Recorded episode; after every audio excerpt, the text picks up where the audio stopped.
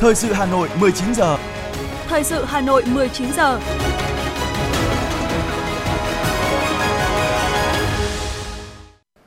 Kính chào quý vị và các bạn. Bây giờ là chương trình thời sự của Đài Phát thanh Truyền hình Hà Nội, phát trực tiếp trên sóng phát thanh tần số FM 90 MHz. Tối nay thứ sáu ngày 5 tháng 8 năm 2022, chương trình có những nội dung chính sau đây. Thủ tướng Phạm Minh Chính dự lễ kỷ niệm 20 năm ngày thành lập Bộ Tài nguyên và Môi trường và đón nhận huân chương lao động hạng nhất. Thành phố Hà Nội làm việc với các tỉnh Hưng Yên và Bắc Ninh về triển khai dự án đầu tư xây dựng đường vành đai 4 vùng thủ đô Hà Nội. Công an thành phố Hà Nội tổ chức trọng thể tăng lễ đối với ba liệt sĩ hy sinh trong khi làm nhiệm vụ. Liên quan đến việc cấp thẻ căn cước công dân và hộ chiếu phổ thông theo mẫu mới, Bộ trưởng Bộ Công an sẽ trả lời vấn đề này tại phiên họp Thường vụ Quốc hội vào ngày 10 tháng 8 tới đây. Phần tin thế giới có những thông tin Hội nghị Bộ trưởng Ngoại giao các nước cấp cao Đông Á. Tổ chức Y tế Thế giới WHO tuyên bố dịch bệnh đậu mùa khỉ là tình trạng khẩn cấp y tế toàn cầu và đưa ra các kịch bản tiếp theo của dịch bệnh này. Cháy lớn tại bệnh viện ở Incheon, Hàn Quốc và một hộp đêm ở Thái Lan. Sau đây là nội dung chi tiết. Kính thưa quý vị và các bạn, sáng nay Chủ tịch nước Nguyễn Xuân Phúc đã nhận quốc thư từ Đại sứ Nam Phi Viiswa Tulelo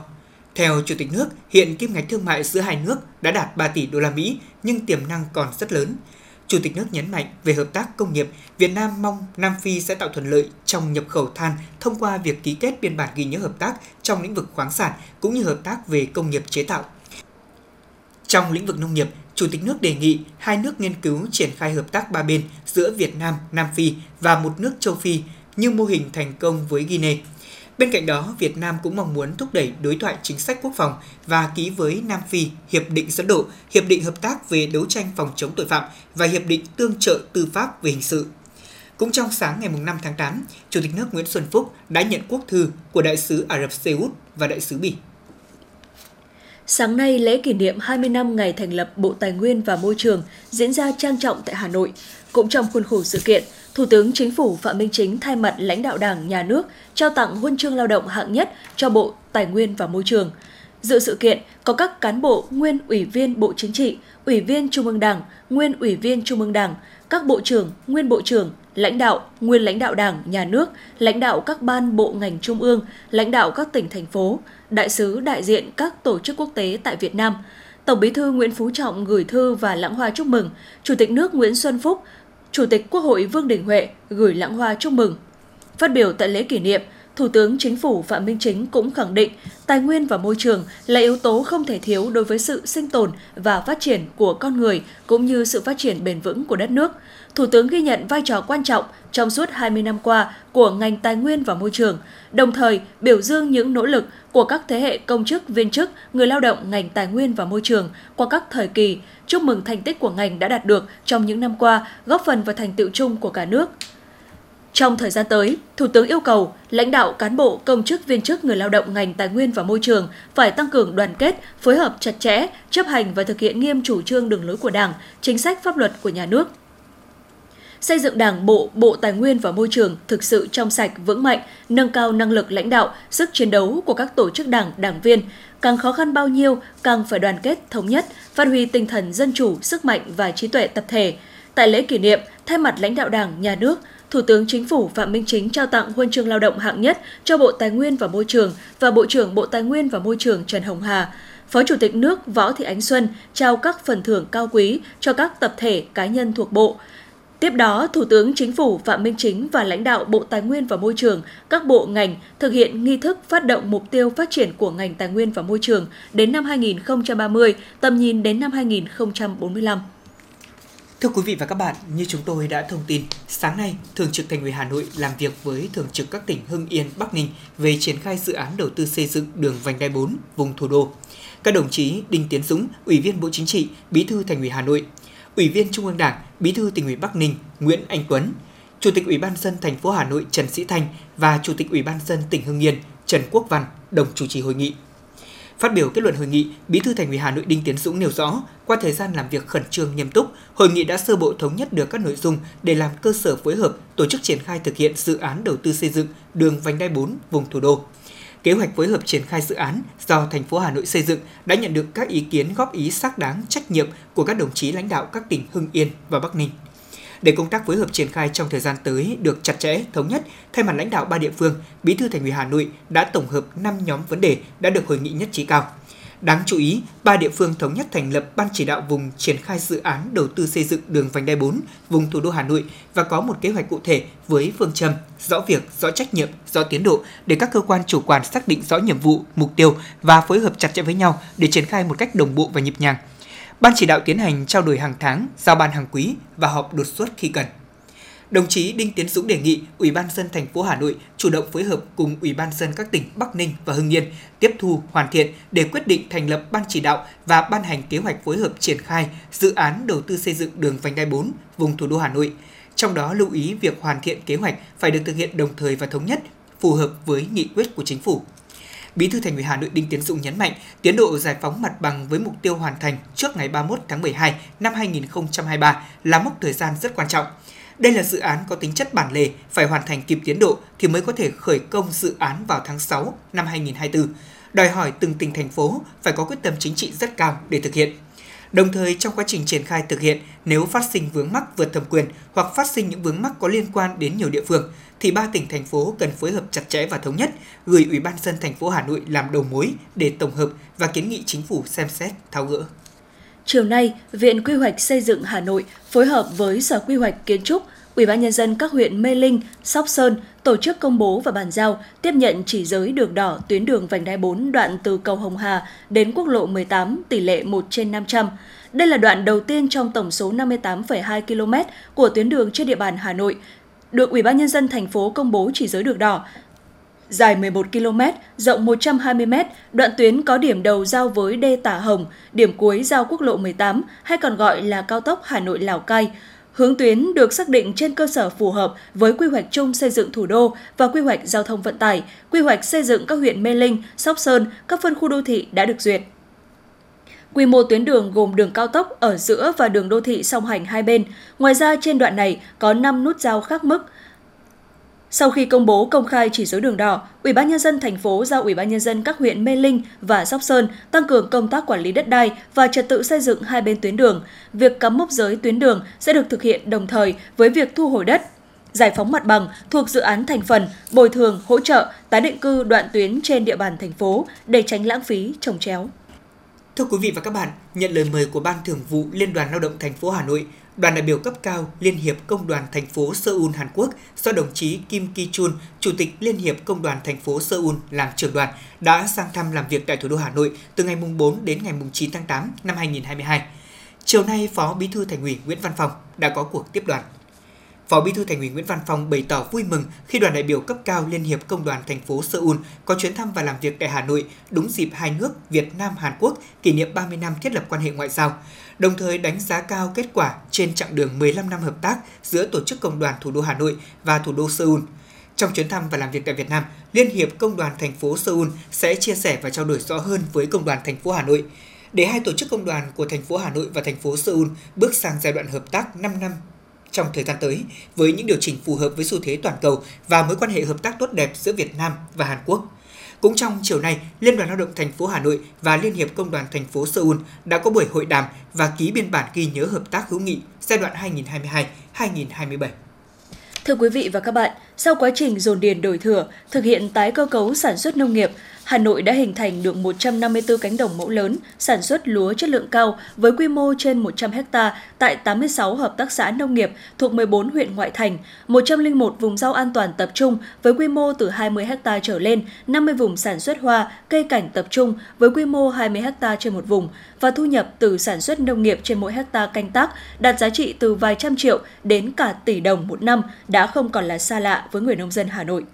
Từ chỗ chỉ sản xuất trên diện tích hơn 1 hecta, đến nay bà Đặng Thị Cuối, xã Đan Phượng, huyện Đan Phượng đã đề nghị và được chính quyền địa phương tạo điều kiện thuê thêm đất, mở rộng diện tích canh tác lên hơn 5 hecta. Các sản phẩm tại cơ sở cũng đa dạng hơn. Bên cạnh rau ăn lá, bà còn các loại khác như măng tây, ngồng hẹ, mướp đắng, đu đủ, ổi, nho bưởi – Mỗi ngày mô hình nhà bà Cuối có khả năng cung cấp ra thị trường từ 4 đến 5 tạ rau củ cho hệ thống bếp ăn trường học của huyện Đan Phượng và các cửa hàng thực phẩm sạch trên địa bàn thành phố. Các sản phẩm đều được sản xuất theo tiêu chuẩn hữu cơ nên giá bán khá cao và ổn định. Bình quân giá trị canh tác tại mô hình nhà bà Cuối đạt 6,7 tỷ đồng một hecta một năm. Bà Đặng Thị Cuối, xã Đan Phượng, huyện Đan Phượng, chia sẻ. Tôi à, thuê của hơn 200 hộ gia đình. Thế mà à, bà con cho tôi thuê đất thì hiện bây giờ họ lại đi làm thuê lại cho tôi. Bởi vì là uh, họ manh muốn quá nó ít nó nhỏ lẻ thì họ không đủ uh, sản xuất. Thì họ cho tôi thì tôi là gom lại để sản xuất nó đại trà, thì bà con lại đi làm cho tôi thì uh, lữ thì uh, một tháng được 6 triệu. Vườn nho rộng 5 hecta của gia đình ông Nguyễn Hữu Hợi cũng chỉ vừa hình thành cách đây vài năm, nhưng nhìn diện mạo ngày hôm nay, ai cũng phải trầm trồ trước quyết định táo bạo của gia đình ông và trân trọng những chính sách phát triển sản xuất nông nghiệp mà Đảng và Nhà nước đã mở ra để giúp người nông dân làm giàu. Toàn bộ diện tích trồng nho được hình thành trên phần đất trước đây trồng đào quất. Kinh tế hai loại cây này không phải là thấp nhưng bấp bênh không ổn định, làm ăn vất vả mà kinh tế chẳng khá lên được. Thấy chính quyền địa phương tạo điều kiện cho thuê đất để sản xuất nông nghiệp, gia đình ông đã thuê thêm được hơn 5 hecta, mạnh dạn đưa cây nho hạ đen về trồng. Hiện nay đã là vụ thứ ba cây nho cho hoa thơm trái ngọt trên đồng đất Đan Phượng. Ông Nguyễn Hữu Hợi, xã Đan Phượng, huyện Đan Phượng cho biết. Trước kia mình làm cái nhỏ này, cái thứ nhất là cái à, nó không mang lại được cái hiệu quả cao cái thứ hai nữa là cái um, đầu tư thì ví dụ chẳng hạn mình làm một xào ấy, thì mình đầu tư ra cho nó thu thì nó không không như là mình làm ờ, dồn được các cái cái cái cái ô thửa lớn như này để mình làm thì nó uh, hiệu quả hơn rất là nhiều. Nó làm cái nho này đã ờ, mang lại cái hiệu quả nó nó cao hơn. Có thể thấy khi người nông dân có cơ hội sản xuất trên những ô thửa lớn, họ đã mạnh dạn đầu tư, thay đổi thói quen canh tác, quan tâm đến chất lượng và đã biết xây dựng thương hiệu nên giá trị sản phẩm nông nghiệp cũng ngày một tăng cao. Đây cũng là yếu tố quan trọng tạo đột phá cho xây dựng nông thôn mới, nâng cao đời sống nông dân. Ông Chu Văn Hòa, Giám đốc Hợp tác xã Nông nghiệp Đan Phượng, nói. Nếu như người dân mà mỗi người một mảnh ruộng, một cái diện tích, nhiều loại cây trồng khác nhau, mà trồng những cây rau màu bình thường, thì sẽ không đem lại cái hiệu quả giá trị kinh tế cao nữa. Trong những năm vừa qua là chúng tôi đã làm tốt cái vai trò cầu nối nhân dân tuyên truyền vận động nhân dân, đặc biệt là những người dân ở trong xã có điều kiện, có năng lực tổ chức sản xuất thì ở này là hội đồng quản trị sẽ đứng ra để thu gom dụng đất của các hộ thành viên và giao lại cho một hộ có đủ năng lực tổ chức sản xuất và ứng dụng công nghệ từ chỗ chỉ đạt 200 triệu đồng trên một hecta canh tác vào năm 2020, thì chỉ sau một năm, giá trị sản xuất nông nghiệp của xã Đan Phượng đã đạt con số là 337 triệu đồng nhờ sản xuất trên ô thửa lớn. Tuy nhiên, để tích tụ được những mảnh ruộng đủ lớn để hình thành những cánh đồng chuyên canh lại không hề đơn giản. Ông Nguyễn Văn Thông, Chủ tịch Ủy ban nhân dân xã Đan Phượng, huyện Đan Phượng cho biết. Để phát triển được cái vấn đề này thì chúng ta phải có những cái mô hình có những cái đánh giá tổng kết, phải ờ, thấy được những cái khó khăn vướng mắc và phải có sự vào cuộc của cả hệ thống chính trị và nhất là các cái nhà chuyên môn, đặc biệt là các cái chính sách của nhà nước về hỗ trợ đầu tư rồi về quy hoạch. Thì người ờ, dân người ta sẽ yên tâm. Thế và đầu tư vào cái cái sản xuất nông nghiệp nó mới hiệu quả.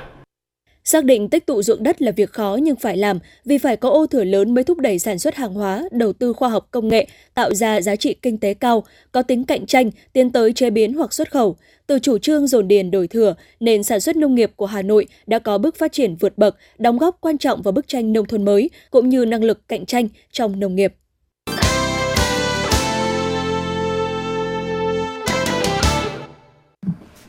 Thưa quý vị và các bạn, chiều nay, mùng 5 tháng 8, tại nhà tăng lễ quốc gia số 5 Trần Thánh Tông, quận Hai Bà Trưng,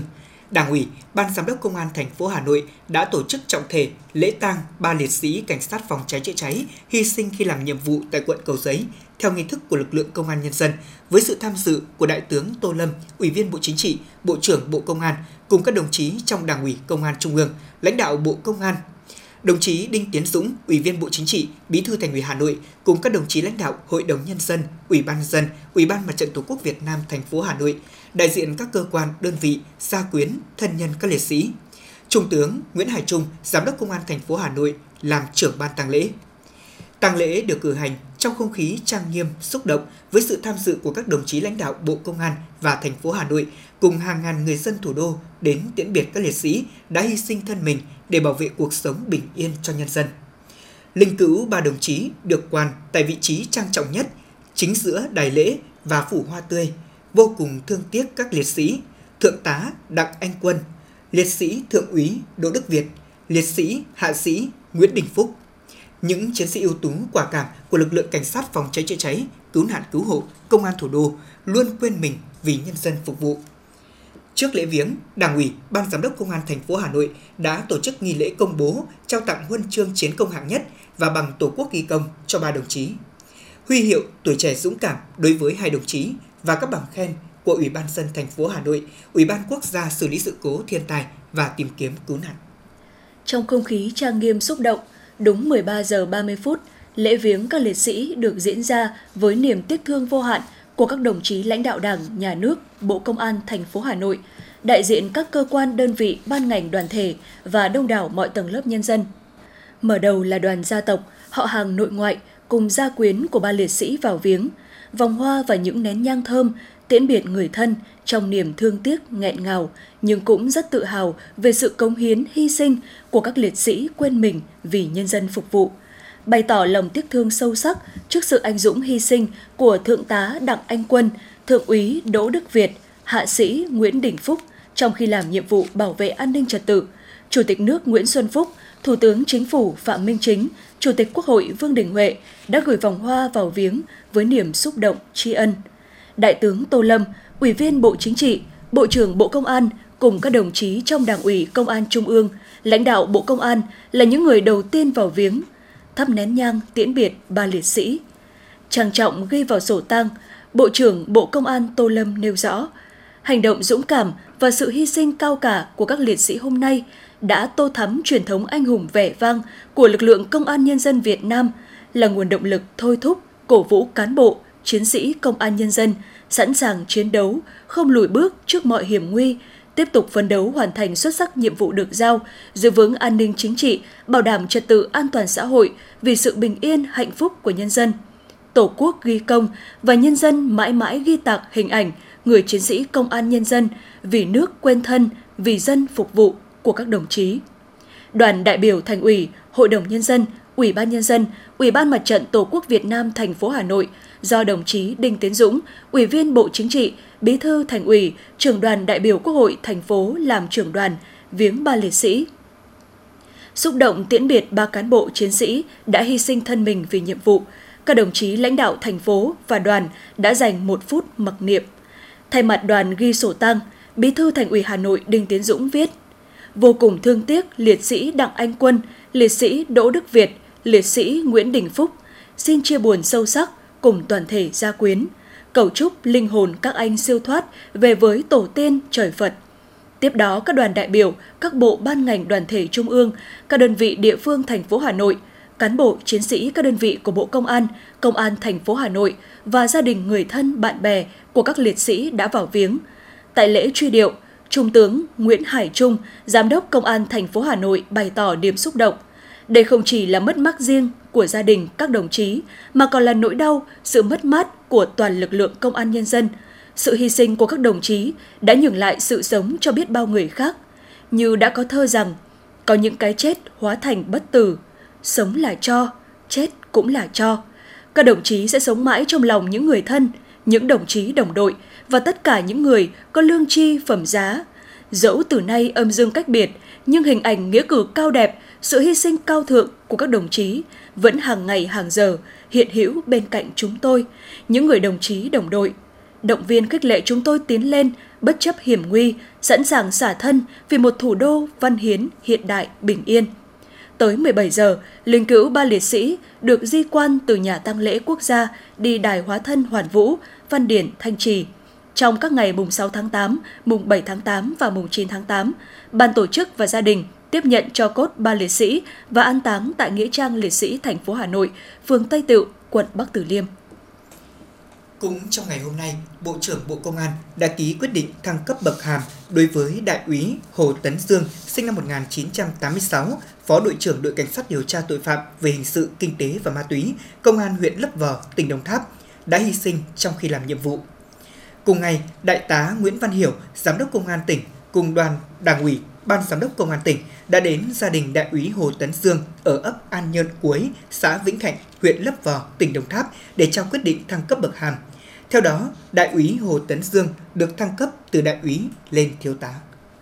Sẽ được chuyển sang những thông tin khác. Thưa quý vị và các bạn, Sáng nay tại Hà Nội, Bộ Nội vụ Việt Nam đã tổ chức hội nghị những người đứng đầu nền công vụ các nước ASEAN lần thứ 21 với chủ đề Hiện đại hóa nền công vụ hướng tới cộng đồng ASEAN gắn kết và thích ứng. Ủy viên Trung ương Đảng, Bộ trưởng Bộ Nội vụ Phạm Thị Thanh Trà chủ trì hội nghị. Hội nghị đã thống nhất tiếp tục thực hiện hiệu quả kế hoạch làm việc của Hội nghị Hợp tác ASEAN về các vấn đề công vụ lần thứ 21, giai đoạn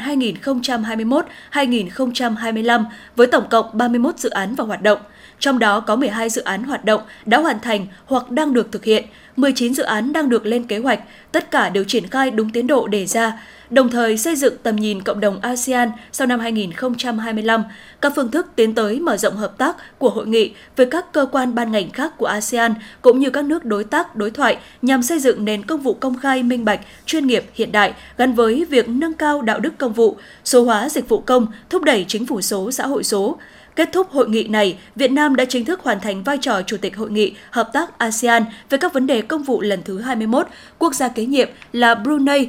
Darussalam cũng đã nhận chuyển giao trước Chủ tịch Hợp tác ASEAN về các vấn đề công vụ lần thứ 22. Liên quan đến việc cấp thẻ căn cước công dân và hộ chiếu phổ thông mẫu mới, Bộ trưởng Bộ Công an Tô Lâm sẽ trả lời chất vấn về việc cấp thẻ căn cước công dân và hộ chiếu phổ thông mẫu mới tại phiên họp Thường vụ Quốc hội vào ngày 10 tháng 8 tới đây. Theo đó, sẽ có hai nhóm vấn đề được đưa ra chất vấn tại phiên họp thứ 14 của Ủy ban Thường vụ Quốc hội. Nhóm vấn đề thứ nhất thuộc trách nhiệm của Bộ Công an với các nội dung thực hiện cấp thẻ căn cước công dân, việc cấp và sử dụng hộ chiếu phổ thông mẫu mới, xây dựng cơ sở dữ liệu quốc gia về dân cư, bảo đảm kết nối với các cơ sở dữ liệu chuyên ngành, quyền khai thác thông tin của cơ quan tổ chức cá nhân theo quy định của pháp luật và vấn đề bảo mật thông tin cá nhân. Nhóm vấn đề thứ hai thuộc lĩnh vực văn hóa, thể thao và du lịch. Phiên chất vấn sẽ được diễn ra trong vòng một ngày tại nhà Quốc hội và kết nối truyền hình trực tuyến với 62 đoàn đại biểu Quốc hội các tỉnh, thành phố.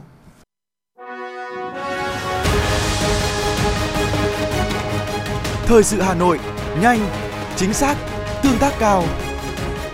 Thời sự Hà Nội, nhanh, chính xác, tương tác cao.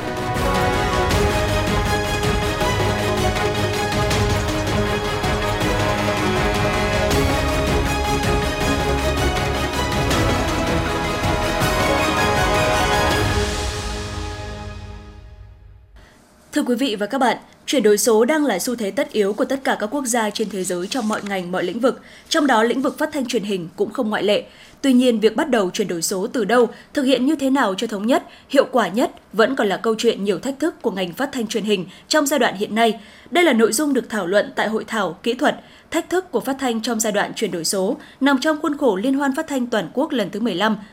đang diễn ra tại thành phố Hồ Chí Minh, phản ánh của phóng viên Hoa Mai. Theo ông Vũ Hải Quang, Phó Tổng Giám đốc Đài Tiếng Nói Việt Nam, việc xây dựng hạ tầng phát thanh số quốc gia thống nhất, hoàn chỉnh nhằm phục vụ công chúng dễ dàng tìm kiếm và hưởng thụ thông tin mà phát thanh được tốt nhất, đồng thời phục vụ cho đồng bào trong và ngoài nước cũng như bạn bè quốc tế. Đài Tiếng Nói Việt Nam đã bắt đầu thực hiện từng công đoạn trong việc tin học hóa và chuyển đổi số từ những năm 2000. Tương tự, các đài phát thanh truyền hình địa phương cũng đã ứng dụng tin học hóa vào quá trình sản xuất và phát sóng.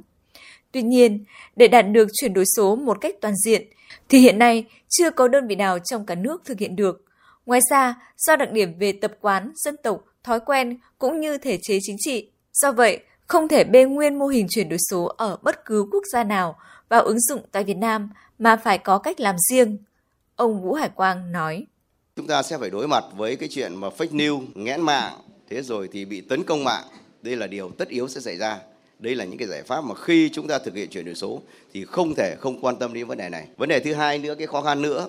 là khi chúng ta chuyển thực hiện chuyển đổi số thì chúng ta phải có con người số và hạ tầng của chúng ta hiện nay mỗi đài lại có một cái đặc điểm, một cái đặc thù khác nhau. Có đài thì mạnh, có đài thì yếu, chẳng hạn như thì bên VOH là có một cái nền tảng tương đối tốt. Thế còn cũng rất nhiều các cái đài khác ở trong cả nước thì cũng đang gặp những cái khó khăn.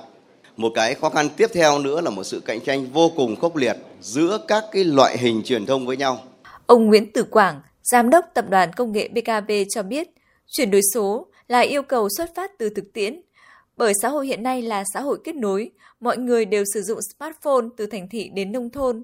Trong các ứng dụng trên smartphone thì đều sử dụng các ứng dụng tốt nhất trên thế giới để phục vụ cho công việc và sinh hoạt hàng ngày. Chính vì vậy, người dân tự nhiên cảm thấy mọi việc đơn giản hơn trước đây, từ đó sinh ra nhu cầu các doanh nghiệp hay cơ quan nhà nước phục vụ người dân cũng phải đổi mới theo.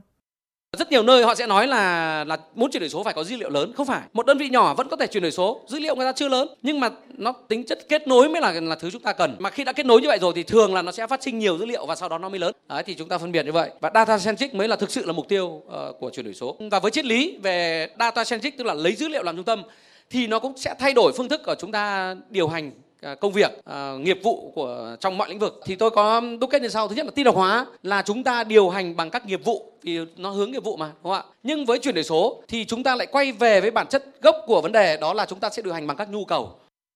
Về hệ thống OTT dành cho các đài phát thanh và truyền hình, ông Hoàng Minh Thành, Giám đốc Công ty Phát triển Truyền thông và Quảng cáo MAC cho biết, trải qua 38 năm, chúng ta đạt 50 triệu người nghe radio, qua 13 năm, chúng ta đạt 50 triệu người xem TV, qua 4 năm, đạt 50 triệu người dùng Internet. Thế nhưng chỉ mất có một năm là có 200 triệu người dùng mạng xã hội. Do đó, nếu không chuyển đổi, có nghĩa là đang đi rất chậm. Những đơn vị truyền thông cần người xem, công chúng, mà hiện nay công chúng đang thay đổi hành vi nghe xem khác với trước đây. Nếu mà chúng ta chuyển đổi sang về các nền tảng OTT thì chúng ta đấy chính là cái kênh mà để chúng ta phát hành nội dung. Để chúng ta có thể kiếm tiền ở trên cái nền tảng đấy thì đầu tiên là chúng ta phải có một cái mảnh đất của chúng ta đã. Và chúng ta sẽ tìm cách kiếm tiền trên cái mảnh đất đó và chúng ta hoàn toàn kiểm soát được cách chúng ta kiếm tiền. Thì thay vì là lấy tiền quảng cáo, bây giờ hoàn toàn chúng ta có thể lấy tiền người dùng mà. Bây giờ giới trẻ là họ sẵn sàng bỏ tiền ra để xem những cái nội dung độc quyền. Tại hội thảo, các đại biểu cũng cho rằng các cơ quan truyền thông cần xây dựng mô hình tòa soạn hội tụ và cơ quan truyền thông đa phương tiện, lấy tòa soạn hội tụ làm trung tâm, tạo sự thống nhất giữa các bộ phận báo in, phát thanh, truyền hình và báo điện tử, sản xuất nội dung báo chí chất lượng cao, ứng dụng công nghệ Big Data, IoT, AI để tạo ra các trải nghiệm hấp dẫn cho công chúng. Báo chí cần tận dụng quá trình chuyển đổi số để có những sản phẩm báo chí chất lượng với độ tin cậy cao, tạo những tiện ích tốt nhất cho khán thính giả trong tiếp cận, sử dụng thông tin, lan tỏa và chiếm thế thượng phong trên không gian thực và không gian mạng, trở thành dòng thông tin chủ lưu quan trọng trong đời sống xã hội. Để làm được các yêu cầu đó, cần có chiến lược đào tạo nguồn nhân lực báo chí đáp ứng yêu cầu thực tiễn trong bối cảnh chuyển đổi số hiện nay. Thưa quý vị và các bạn, chuyển đổi số và tiếp cận các nguồn vốn là những điều kiện tiên quyết giúp doanh nghiệp ứng phó với những thách thức mới để phục hồi và nâng cao lợi thế cạnh tranh sau dịch Covid-19. Tuy nhiên thì với nhiều nguyên nhân chủ quan và khách quan, rất nhiều doanh nghiệp nhỏ và vừa đang gặp khó khăn trong việc tiếp cận tài chính và ứng dụng những tiến bộ khoa học kỹ thuật vào sản xuất và kinh doanh. Ghi nhận của phóng viên Ngọc Ánh. Ngay sau dịch bệnh COVID-19, cộng đồng doanh nghiệp phải đối mặt với những thách thức mới, đó là những cuộc khủng hoảng kinh tế, chính trị, tác động từ những cuộc xung đột của các nước lớn. Vấn đề lao động, thị trường, quản trị nội bộ cũng là những khó khăn mà doanh nghiệp đang gặp phải. Trong chương trình phục hồi và phát triển kinh tế mà chính phủ đang triển khai, có rất nhiều chính sách hỗ trợ doanh nghiệp. Tuy nhiên, doanh nghiệp nhỏ và vừa, mặc dù đóng góp lớn cho sự phát triển của nền kinh tế, nhưng thực tế vẫn mỏng và yếu. Vì vậy, việc triển khai chương trình hỗ trợ là rất cần thiết trong thời gian tới. Theo ông Lê Mạnh Hùng, Cục trưởng Cục Phát triển Doanh nghiệp, Bộ Kế hoạch và Đầu tư cho biết, về việc hỗ trợ tiếp cận tài chính, Bộ Kế hoạch Đầu tư đã hình thành được một nền tảng số. Nền tảng số này có tác dụng giúp cho doanh nghiệp tiếp cận được toàn bộ thông tin về tiếp cận tài chính hiện nay, ngân hàng ra sao, quỹ tín dụng ra sao rồi cách thức như thế nào. Bộ này cũng đào tạo cho hơn 500 doanh nghiệp về cách thức chuyển đổi, phải nâng cao tính quản trị, minh bạch hơn để đưa hồ sơ đến các tổ chức tín dụng để khả năng tiếp cận tài chính tốt hơn. Ông Lê Mạnh Hùng nêu rõ phải khẳng định rằng là cái việc mà sau đại dịch ấy, thì cái câu chuyện liên quan đến ờ, các doanh nghiệp phải tự nhìn nhận lại mình. Nó có hai vấn đề. Một đây là ngoài cái chuyện là thị trường ngoài cái chuyện là làm sao tổ chức sản xuất thì một cái câu chuyện là chúng ta phải thay đổi tái cấu trúc doanh nghiệp. Chúng ta phải thay đổi cái chiến lược của mình. Mà cái thay đổi việc này thì nó lại liên quan đến là rất nhiều thứ từ tư duy của các anh lãnh đạo cho đến các cái thông tin vĩ mô thông tin về về thế giới bởi vì hiện nay thế giới họ thay đổi rất là nhanh nếu như chúng ta chúng ta không bắt kịp là rất là khó. Doanh nghiệp Việt Nam đã từng bước thực hiện chuyển đổi số với sự nhận thức có những chuyển biến tích cực, thể hiện qua tỷ lệ doanh nghiệp ứng dụng công nghệ số, sử dụng các nền tảng số và sẵn sàng đầu tư vào các giải pháp số. Tuy nhiên, bước chuyển đổi số còn thấp và chưa đồng đều, khi vẫn còn có một tỷ lệ lớn các doanh nghiệp chưa bắt đầu thực hiện chuyển đổi số và chưa sẵn sàng để chuyển đổi số. Trong khi đó, việc áp dụng các công nghệ chủ chốt trong cuộc cách mạng công nghiệp lần thứ tư của các doanh nghiệp Việt Nam vẫn còn khá sơ khai. Về lĩnh vực nông nghiệp, theo ông Nguyễn Quốc Đoàn, Cục trưởng Cục Chế biến và Phát triển Thị trường Nông sản, Bộ Nông nghiệp và Phát triển Nông thôn, cùng với những nhóm giải pháp chung, những định hướng chung về tái cơ cấu nông nghiệp, tập trung vào giá trị gia tăng và phát triển bền vững, mang lại lợi ích cho doanh nghiệp và người nông dân, đặc biệt là chuyển đổi tư duy từ tư duy sản xuất sang tư duy kinh tế trong nông nghiệp. Đây là chủ trương lớn của Đảng. Về chuyển đổi số, nông nghiệp được chọn là một trong những lĩnh vực ưu tiên. Làm thế nào để doanh nghiệp và người nông dân phải trở thành những thương nhân với những sản phẩm do chính họ tạo ra? Chuyển đổi số ờ, không chỉ dừng là vấn đề công nghệ, đó là một sự thay đổi trong tư duy, thay đổi trong chiến lược, thay đổi trong mô hình kinh doanh và hoàn thiện thể chế. Ờ, nếu chỉ dừng ở công nghệ thì chúng ta chỉ dừng ở công nghệ thông tin. Còn nếu mà chuyển đổi số trong các doanh nghiệp vừa và nhỏ trong nông nghiệp thì có lẽ là cần nhất là cái tư duy tiếp cận. Và tư duy tiếp cận ở đây thì không chỉ là mỗi chủ doanh nghiệp mà thực ra nó đã hiện hữu trong những cái áp lực về thị trường. Ông Trương Xuân Hoàng, trưởng phòng khách hàng doanh nghiệp Ngân hàng HD Bank chi nhánh Hà Nội cho biết, ngân hàng này đang có những gói hỗ trợ tốt nhất cho doanh nghiệp nhỏ và vừa. Hiện nay đơn vị này cũng kết hợp với các quỹ hỗ trợ để giảm chi phí tài chính cho doanh nghiệp khi sử dụng vốn từ ngân hàng, dựa trên nền tảng số để hỗ trợ doanh nghiệp trong quá trình tiếp cận nguồn vốn vay. Với doanh nghiệp mà vừa và nhỏ có nhu cầu vay vốn ấy, chúng tôi xây dựng các cái các cái ứng dụng số trên à, các nền tảng số. Thì khách hàng chỉ cần à, quét cái mã QR code của chúng tôi công bố ấy thì à, tùy từng cái nhu cầu. Ví dụ như khách hàng có nhu cầu vay tín dụng online hoặc là mở thẻ tín dụng xăng dầu thì chỉ cần quét mã QR code là ngân hàng sẽ phân bổ đến cái cái đơn vị chi nhánh gần cái vị trí của khách hàng nhất. Sẽ có cái nhân viên tư vấn trực tiếp cho khách hàng. Thực tế cho thấy doanh nghiệp muốn tăng lợi thế cạnh tranh, không bị loại khỏi thị trường thì con đường tất yếu là phải chủ động chuyển đổi số. Nhờ đó sẽ mở ra nhiều cơ hội tiếp cận thị trường mới mà mô hình kinh doanh truyền thống không mang lại được. Đây cũng là phương thức để doanh nghiệp thích nghi với những biến động trong môi trường kinh doanh. Các bộ ngành địa phương đang triển khai nhiều chương trình hỗ trợ doanh nghiệp chuyển đổi số và tiếp cận tài chính. Để những chính sách đó phát huy hiệu quả cao nhất, rất cần sự chủ động sáng tạo của doanh nghiệp để kịp thời nắm bắt những cơ hội mới đang mở ra phía trước.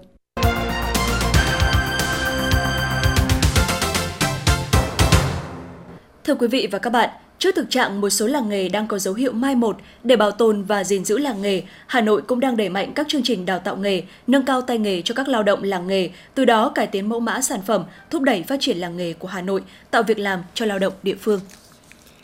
Với mong muốn mở một cửa hàng cắt may để phục vụ cho nhu cầu của người dân, sau khi hoàn thành khóa đào tạo nghề của Trung tâm Phát triển Phụ nữ Hà Nội, chị Phạm Thị Tuyết ở thôn 4 xã Thuần Mỹ đã mở xưởng may cho riêng mình, liên kết hợp tác với các công ty và doanh nghiệp để may gia công, từ đó tạo công an việc làm ổn định cho chị em phụ nữ trên địa bàn. Chị Tuyết là một trong hơn 1.000 thanh niên nam nữ trên địa bàn thành phố Hà Nội ở các hoàn cảnh khác nhau tham gia các khóa đào tạo nghề, từ đó nâng cao kiến thức xã hội và kỹ năng giao tiếp, làm chủ bản thân, định hướng nghề nghiệp, phát triển các ý tưởng khởi nghiệp kinh doanh. Qua đó góp phần tạo cơ hội việc làm cho thanh niên, hỗ trợ bảo tồn và phát triển các làng nghề và thúc đẩy kinh tế xã hội của địa phương phát triển. Chị Phạm Thị Tuyết, thôn 4, xã Thuần Mỹ, huyện Ba Vì chia sẻ. Thì bản thân em rất là may mắn khi được uh,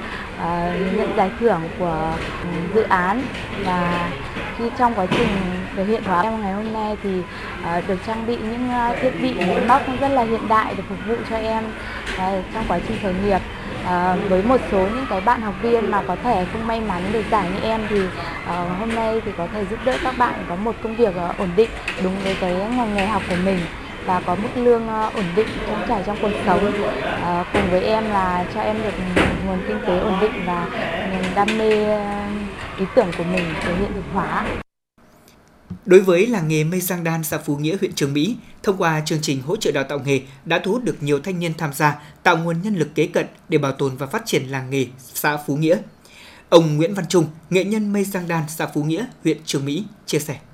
Tôi cũng ờ, rất là may mắn là được gặp và được ừ, Trung tâm Tài chính Vĩ mô cho hợp tác, tức là cho chúng tôi hợp tác à, về cái phát triển dạy nghề cho lao động cho thanh niên ở ngoại thành Hà Nội. Thì cũng được cái quỹ City là hỗ trợ cho ờ, để mà tác động cho cái việc mà dạy nghề. Thì nói chung thì bắt đầu từ ờ, ngày đầu thì chúng tôi cũng xác định rằng là đây là một cái mô hình mới. So với các cái mô hình khác mà hiện nay Ờ, đảng và nhà nước ta đang đang phát triển. Tại vì nó mới ở cái chỗ là nó chỉ chuyên sâu là cho thanh niên. Đây là một cái yếu tố mà các làng nghề chúng tôi đang rất cần bởi vì là cái lực lượng thanh niên là rất quan trọng để nối nghiệp và phát triển cái ngành nghề. Thực hiện đề án đào tạo nghề cho thanh niên ngoại thành Hà Nội, thời gian qua đã có nhiều đơn vị tham gia vào quá trình đào tạo, nâng cao tay nghề cho lao động ngoại thành.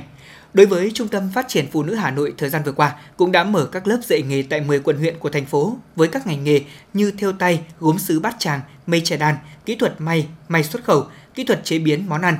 Sau khi tham gia học nghề, hơn 90% số học viên của dự án đã tiếp cận được việc làm. Trong đó, 100% học viên của các lớp đào tạo nghề truyền thống có việc làm ngay sau khi kết thúc hoạt động đào tạo, qua đó góp phần phát triển nghề truyền thống tại địa phương. Hiện nay, Hà Nội sẽ tiếp tục đẩy mạnh công tác đào tạo nghề theo hướng dạy nghề theo địa chỉ, dạy theo nhu cầu gắn với giải quyết việc làm nhằm đem lại hiệu quả cao nhất cho người dân. Ông Nguyễn Văn Chí, Tri cục Phát triển Nông thôn Hà Nội cho biết. Là vấn đề cái quy hoạch đây là một bài toán đặt ra mà chúng tôi cũng đang tham mưu cho thành phố để quy hoạch phát triển làng nghề bền vững ở những địa phương nào mà làng nghề ô nhiễm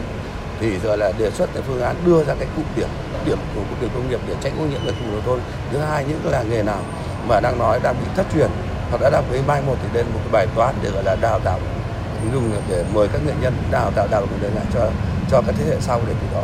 tổ chức phát triển cho làng nghề Hà Nội bền vững và đặc biệt là những địa phương hiện nay đang nói có 544 làng nghề được bị mai một rồi thì đây cũng muốn nhắc mà là vấn đề chăn trở cần phải à, làm là đào tạo để gọi là nhân cái nghề ở các địa phương để, để từ đó làng nghề Hà Nội thực sự đúng là một cái là một cái đất trăm nghề đúng như là truyền thuyết từ ngày xưa. Theo kế hoạch, thành phố Hà Nội sẽ hỗ trợ đào tạo nghề trình độ sơ cấp cho 13.100 lao động nông thôn, trong đó có trên 8.300 người học nghề các nghề nông nghiệp và hơn 4.700 người học các nghề về phi nông nghiệp. Đồng thời hoàn thành khóa đào tạo, các địa phương bảo đảm giải quyết việc làm mới cho ít nhất là 80% số người học hoặc là họ sẽ làm nghề cũ nhưng có năng suất và thu nhập cao hơn. Kinh phí hỗ trợ đào tạo nghề cho lao động nông thôn là hơn 36 tỷ đồng.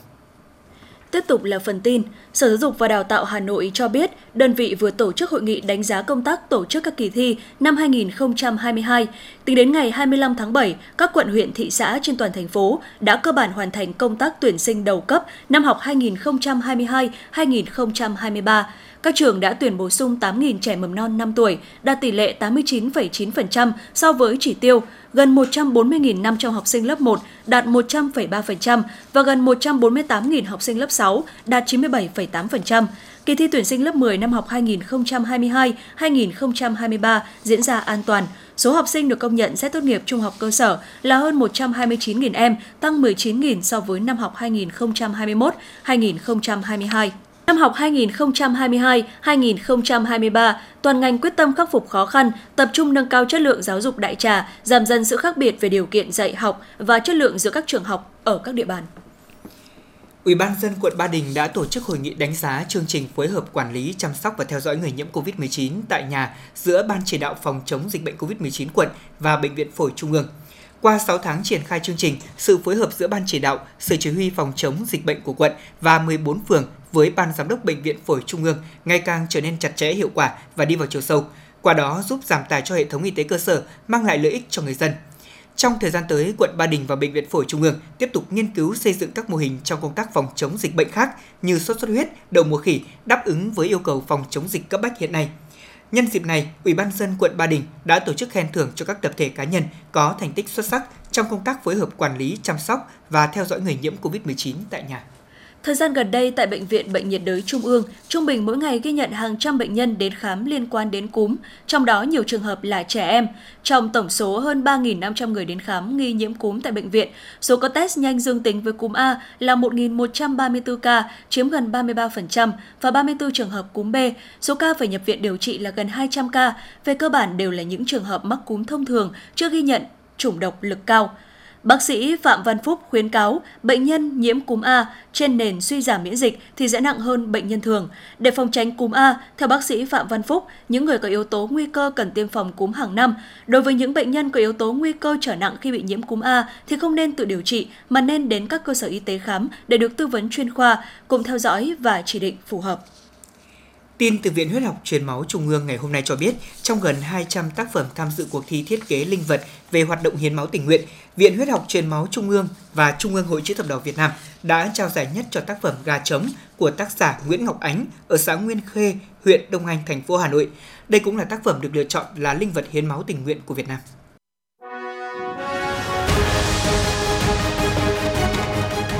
FM 90 cập nhật trên mọi cung đường. FM 90 cập nhật trên mọi cung đường.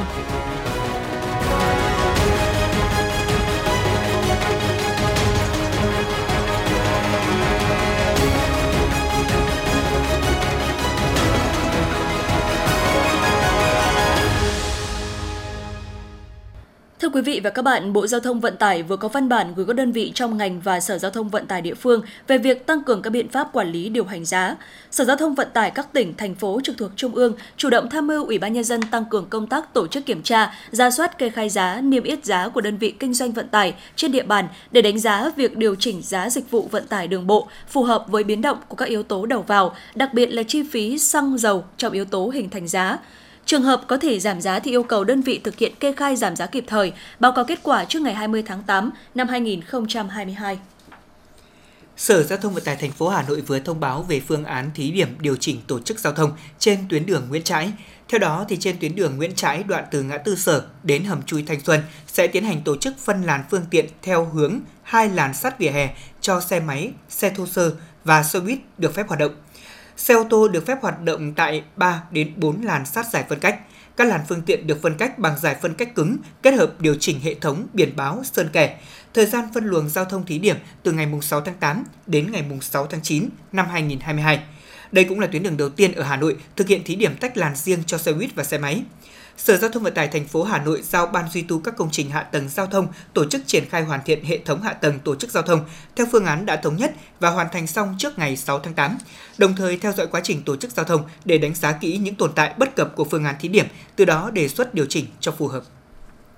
Công ty cổ phần vận tải đường sắt Sài Gòn vừa thông tin, ngành đường sắt thành phố Hồ Chí Minh phối hợp với Hiệp hội Du lịch thành phố sẽ tham gia sự kiện liên kết sức mạnh du lịch Việt Nam trong hai ngày mùng 8 và mùng 9 tháng 8 tại hội trường thống nhất quận 1. Theo đó, tại sự kiện này, công ty cổ phần vận tải đường sắt Sài Gòn sẽ tổ chức một gian hàng và thực hiện chương trình kích cầu giảm đến 50% giá vé. Cụ thể,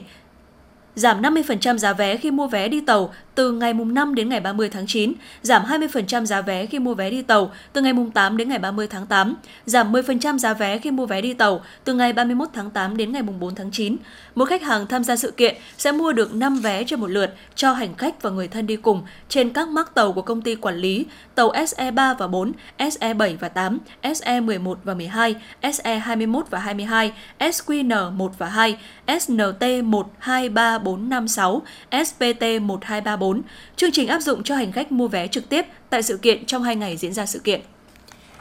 Thưa quý vị, Cục Cảnh sát Giao thông Bộ Công an ngày hôm nay đã chỉ đạo xác minh thông tin trên mạng xã hội lan truyền hình ảnh về một vụ việc trên địa bàn thành phố Hà Tĩnh, tỉnh Hà Tĩnh đã xuất hiện một xe ô tô gắn biển kiểm soát 38A 99999 lưu thông ở trên đường. Chủ nhân của chiếc xe này mang biển Ngũ Quý 9, sinh năm 1993 ở xã Điển Mỹ, huyện Hương Khê, tỉnh Hà Tĩnh đã được triệu tập tới các cơ quan chức năng. Sau khi được làm việc, lực lượng chức năng đã lập biên bản xử phạt vi phạm hành chính đối với chủ xe, số tiền phạt là 18,5 triệu đồng về các hành vi gắn biển số không do cơ quan có thẩm quyền cấp, không có giấy chứng nhận đăng ký xe, không có giấy phép lái xe. Đồng thời, cơ quan chức năng đã ra quyết định tạm giữ phương tiện này.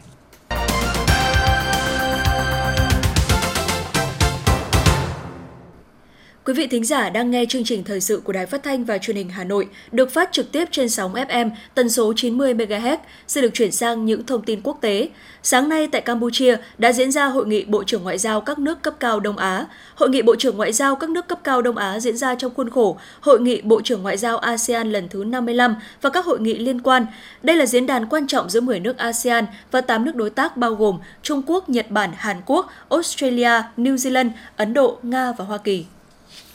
Trước đó, trong khuôn khổ Hội nghị Bộ trưởng Ngoại giao ASEAN lần thứ 55, Bộ trưởng Bộ Ngoại giao các nước ASEAN đã ra tuyên bố về những diễn biến tại eo biển Đài Loan. Trong tuyên bố chung, các Bộ trưởng Bộ Ngoại giao ASEAN đã bày tỏ quan ngại về nguy cơ bất ổn, hệ quả nghiêm trọng và khó lường đối với khu vực. Tuyên bố kêu gọi kiềm chế tối đa và tuân thủ các nguyên tắc hiến trương Liên Hợp Quốc và Hiệp ước thân thiện và hợp tác ở Đông Nam Á.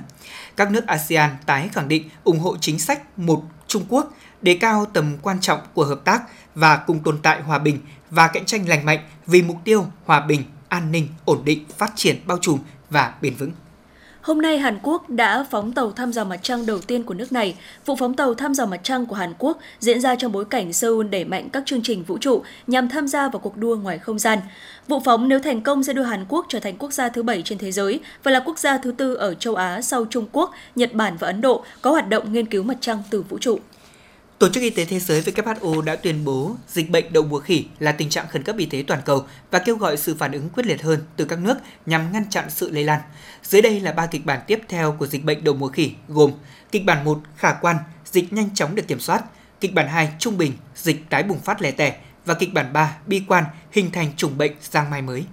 Liên quan đến dịch COVID-19, Nga ghi nhận hơn 17.000 trường hợp nhiễm mới COVID-19, gấp 3 lần số ca mắc được ghi nhận trước đó khoảng 10 ngày. Nguyên nhân dẫn đến sự gia tăng các ca nhiễm virus SARS-CoV-2 ở Nga được cho là do sự xuất hiện của các biến thể phụ mới của chủng Omicron. Theo các chuyên gia, nhiều khả năng cao điểm của đợt dịch bệnh này sẽ diễn ra vào cuối tháng 8 khi người dân Nga trở về sau các kỳ nghỉ và vào mùa thu khi năm học bắt đầu. Ít nhất 13 người thiệt mạng và 35 người bị thương sau khi hỏa hoạn xảy ra tại một câu lạc bộ đêm ở tỉnh Chonburi, đông nam thủ đô Bangkok, Thái Lan vào dạng sáng nay, mùng 5 tháng 8. Lực lượng cứu hỏa đã phải rất nỗ lực dập lửa trong hơn 2 giờ đồng hồ trước khi kiểm soát được đám cháy này, đồng thời sơ tán người dân khỏi hiện trường. Tuy nhiên thì toàn bộ tòa nhà đã bị cháy rụi, nguyên nhân dẫn đến vụ cháy này đang được tiếp tục điều tra. Dự báo thời tiết khu vực Hà Nội đêm mùng 5 ngày mùng 6 tháng 8 năm 2022, trung tâm thành phố Hà Nội có mưa vừa mưa to và rông, nhiệt độ từ 25 đến 31 độ. Quý vị và các bạn vừa nghe chương trình Thời sự tối của Đài Phát thanh Truyền hình Hà Nội, chỉ đạo nội dung Nguyễn Kim Khiêm, chỉ đạo sản xuất Nguyễn Tiến Dũng, tổ chức sản xuất Trà My. Chương trình do biên tập viên Nguyễn Hằng, phát thanh viên Lê Thông Thu Minh và kỹ thuật viên Quốc Hoàn thực hiện. Thân ái chào tạm biệt và hẹn gặp lại quý vị và các bạn vào chương trình Thời sự 6 giờ sáng mai.